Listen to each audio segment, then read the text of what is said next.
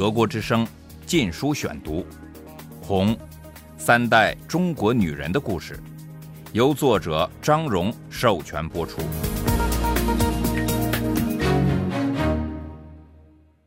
第十章：磨难会使你成为真正的共产党员。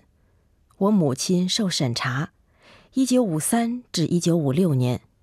第一节：我父亲到车站接我们。当时天气闷热，一点风也没有，叫人喘不过气来。我母亲和姥姥从凌晨起就乘汽车、火车一路颠簸过来，现在已筋疲力尽了。我们被带到四川省委的一个招待所临时住下。我母亲走得仓促，没来得及找到新住处。成都是四川省省会，四川省当时有六千五百万人，是中国人口最多的省份。成都是个拥有五十万人的大城市，始建于公元前五世纪。十三世纪，马可·波罗曾访问过这里，对它的繁荣景象惊叹不已。城内规划和北京相似，古老的宫殿位在南北向的中轴线上，把全城一分为二：西城区和东城区。一九五三年时，城市发展早已超出旧城范围，变成三个行政区。东城区、西城区和郊区。我母亲到成都几个星期后，分配到了新工作。领导问了我父亲的意见，而没有问他，这在当时是天经地义的。我父亲说，任何单位都可以，只要他不直接在他手底下工作。于是就让他担任东城区委宣传部部长。因为住处由单位安排，东城区委在一个典型的旧式庭院里。给了他三间房，我们都搬了进来。我父亲仍住在他的办公室里。我们的住处就在区委办公大院里。政府机关宅院大都是从国民党政府官员和地主那里没收来的。办公室就是工作人员的家，老干部也一样。没人自己烧饭，大家都在食堂吃。食堂也供开水、热水，用保温瓶装走。星期六是已婚夫妇唯一可以住在一起的一天，过星期六就成了干部们做爱的委婉说法。后来，这种军事化生活渐渐放松了，夫妇能在一起的时间多了，但几乎所有的人仍住在他们的办公处。我母亲的宣传部管理的范围很广，包括初等教育、卫生、娱乐和查访民意。我母亲以二十二岁之龄就负责约二十五万人的所有这些事项，她一天到晚在外面忙，我们难得见到她。一九五四年，政府对基本生活必需品如粮食、棉花、食用油和肉类等实行统购统销，不准自由买卖，农民都得卖给政府，由政府定量配给城市人口，并拨给短缺的其他农村。每当共产党发布一项新政策时，他们就四处宣传，要民众支持。我母亲的工作之一就是告诉人们统购统销政策怎么好。中国人口众多，衣食问题从来没有解决过。现在新政府公平分配基本生活用品，不再由一些人囤积居奇，而是另一些人挨饿。我母亲全心全意相信这种理论。他整天骑着脚踏车东奔西走，参加主持数不清的会议，甚至在怀第四胎的最后几个月也是如此。他在临盆最后一刻才到医院。一九五四年九月十五日，第二个儿子出事了，这又是一次危险的分娩。他异常出血，经验说明必定是哪里出了差错。当医生忙着下班回家时，他叫住了他们。坚持要他们待下来给他做仔细检查，结果发现他的胎盘排出不全，还有部分留在子宫里。医生马上给他全身麻醉，清查子宫腔，终于找到这块碎片，这可算救了他一命。我姥姥当时在锦州，因为她的母亲病重。我父亲一直待在农村，鼓励民众支持政府的统购统销政策。他已被提升到十级，并任四川省委宣传部副部长。宣传部的主要作用之一是密切观察民意。民众对一项特别的政策有何感觉？有什么不满？因为农民占了人口的大多数，所以我父亲经常下乡。他和我母亲一样忠于他的工作，认为这样可使党和政府时时和人民保持接触。母亲生产后的第七天，父亲的一位同事派了一辆小汽车把她从医院接回家。这是大家习以为常的事。丈夫如果外出，就由党组织负责照料他的妻子。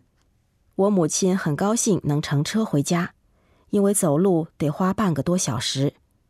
我父亲几天后才从农村回来，得知他乘车之事，大发脾气，责备他的同事违反规定。按规定，妻子只能在与丈夫同行时才可以坐公家的轿车。我父亲的同事强调这是特殊情况，吊车是因为他刚生产又做过手术。我父亲说那也不能违反规定。我母亲再次觉得无法忍受他这种僵硬的态度。这是第二次，我父亲在他难产后指责他了。他问他为什么没有及时到那里把他接回，这样不就不会违反规定了吗？我父亲说他有要紧的工作亟待处理。我母亲理解他的献身精神，他自己也是这样在奉献，但是他仍觉得有满腹怨言。小黑出生两天后就患上湿疹。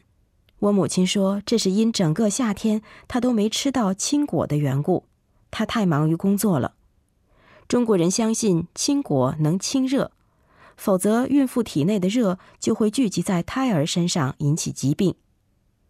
有好几个月，小黑的手都得绑在他的小床栏杆上，防止他不耐奇痒抓伤自己。半年后，他被送到一家皮肤病医院。小黑的奶妈是来自宜宾的乡下姑娘，有一头美丽的长发，一双水汪汪的眼睛。她曾意外造成自己的婴儿死亡，当时她躺着喂奶，不慎睡着了，婴儿窒息而死。她一心想到成都这个大城市来玩，就托人介绍去见我的俊英娘娘，恳求把她介绍到我家做事。当地一些妇女劝说俊英娘娘不要管她的事。说这女孩子到成都是为了摆脱她的丈夫，但我娘娘是个极善良的人，仍为她介绍。我娘娘尽管没有结过婚，却总是愿天下人生活幸福，对别人的弱点充满理解和宽容，从不批评指责。德国之声《禁书选读》。几个月后，传闻这位奶妈和机关大院的一个勤务工关系暧昧。我父母认为这是他人私事，也就睁一只眼闭一只眼。小黑去皮肤病医院时，奶妈也和他同去。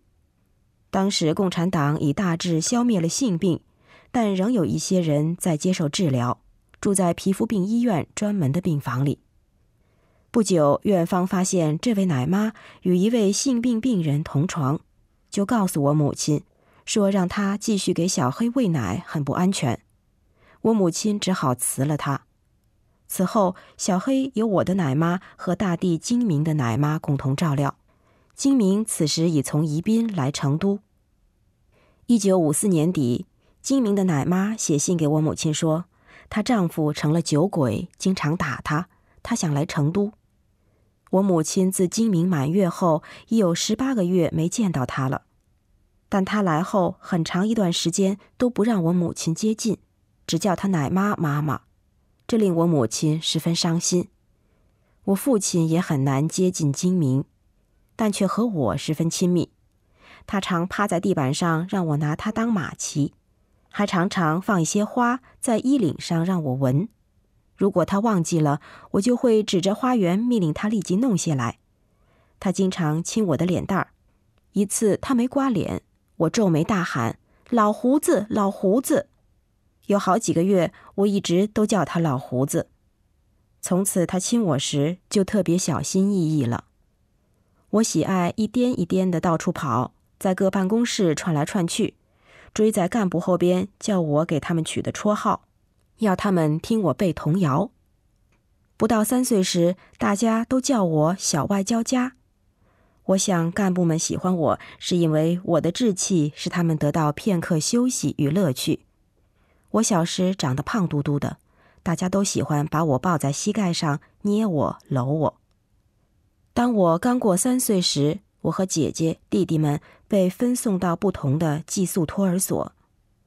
我不明白为什么要把我从家里带走，又闹又哭，两脚乱踢，把头发上的蝴蝶结也撕开了，以示抗议。在托儿所里，我故意给老师制造麻烦，把牛奶倒在抽屉里，鱼肝油胶囊也捏破了扔进去。午饭后得睡午觉，我就给大房间里的其他孩子讲恐怖故事，都是我编造的。老师发现后罚我坐门槛。我们被送到托儿所，是因为没人照看我们了。一九五五年七月的一天。我母亲和东城区的几百名职工干部接获通知，不许出机关大门一步。一场新的政治运动开始了，内部肃反，即肃清暗藏在革命队伍内部的反革命分子。每个人都要被彻底审查。我母亲和她的同事毫无怨言地接受了禁闭令，反正他们平常也少出门，而且大家也觉得为了新社会的稳定。共产党要检查成员是件很自然的事。我母亲和其他同事一样，对共产主义的奉献精神使他对严厉的纪律并无不满。一个星期之后，几乎所有同事都清查完毕，自由了，而我母亲是极少数的例外。党组织告诉他，他的过去有若干问题不清楚，需进一步审查。他得搬出他的寝室。到办公楼内的另一间屋子里，在这之前，他获准回家几天安排家务，因为他可能会被隔离相当长的时间。处决我母亲的朋友及上校的正反运动，直接打击的是国民党的人，而现在肃反的目标则指向共产党政府内，只要背景跟国民党有一点关系的，就得受审查。共产党对每个人的过去底细都摸得一清二楚，因为他们早在掌权前就建立了详细的档案制度。党员的档案由组织部填写，非党员的公职人员档案由他们单位的领导整理，并由人事部门保存。每年，领导们都要针对每个下属写一份报告，放进他们档案。任何人都不准看自己的档案。只有特别指派的人才能看别人的档案。只要档案里写着你过去与国民党有关系，无论这种关系是多么薄弱，你就成了肃反运动的目标，由工作组审查。我母亲是重点怀疑对象，我们的奶妈也各因他们家人的问题而被卷了进去。有一个工作组专门调查省级机关内的公务员、司机、花匠、保姆、厨师等。我奶妈的丈夫因赌博和贩毒而关在牢里，这使她有了问题。精明的奶妈因嫁到一个地主家，她的丈夫以前是一位国民党小官吏，于是她也成了不受欢迎的人。奶妈的地位无足轻重，共产党对他们的案情也兴趣不大，但是他们得离开省委机关。我母亲是在被隔离审查前。获准短暂回家安排家务时，才被告知我们的奶妈必须走的。当他转告这项消息给两位奶妈时，他们声泪俱下。他们非常喜爱金明和我，我奶妈还担心从此失去收入，于是我母亲给宜宾专员写了封信，请他帮他找一份工作。结果我的奶妈被安排去一家茶厂，带着她女儿一起生活。精明的奶妈不想回到她丈夫身边，她在机关里交了一位男朋友，是一名公务员。她想和他结婚，泪眼汪汪的苦求我母亲帮她离婚。离婚在当时是非常困难的，但她清楚我父母，特别是我父亲说的话很顶用。我母亲决心帮他。如果他能离婚，与那位公务员结婚，那就自动从地主成分变成工人阶级。没必要离开我家了。我母亲于是跟我父亲商量，但他坚决反对。你还想管人家离婚？亏你想得出来！老百姓会说共产党拆散人家美满夫妇。我母亲说：“那我们的孩子怎么办？谁来照看他们？”我父亲的回答很简单：送他们去托儿所。当我母亲告诉精明的奶妈她不得不走时，她悲痛欲绝。金明幼儿时代最深刻的记忆就是送他奶妈离开。这是一个灰暗的黄昏，他被抱出前门，他的奶妈也站在那里，穿着一件农村妇女的罩衫，手里提着一个布包裹。金明张开手臂，哭着要他抱，但他站在他够不到的地方，眼泪顺着脸颊往下淌。然后他走下台阶，朝小院的门走去。一个金明没见过的人和他在一起。他走到院门口，停了下来，转过身。金明又哭又叫又踢，但没人把他抱进一步。他站在那里望了金明很久，才转身消失在门边。金明以后就再没见过他了，因为我的外曾祖母患肺结核病刚去世。我姥姥此时仍在东北，我母亲只得把四个孩子都送进托儿所，因为事发突然，市内托儿所都只能收一个孩子，所以她不得不分送我们去四家托儿所。我母亲离家时，我父亲对她叮嘱道：“对党要完全诚实，相信党会做出公正的裁决。”我母亲顿觉一阵反感。她本想我父亲会说些温柔体贴的话来安慰她，我母亲满腹怨气，在一个潮湿闷热的上午去报道，接受第二次拘留。这次是他自己的党审查他。德国之声《禁书选读》，《红》，三代中国女人的故事，由作者张荣授权播出。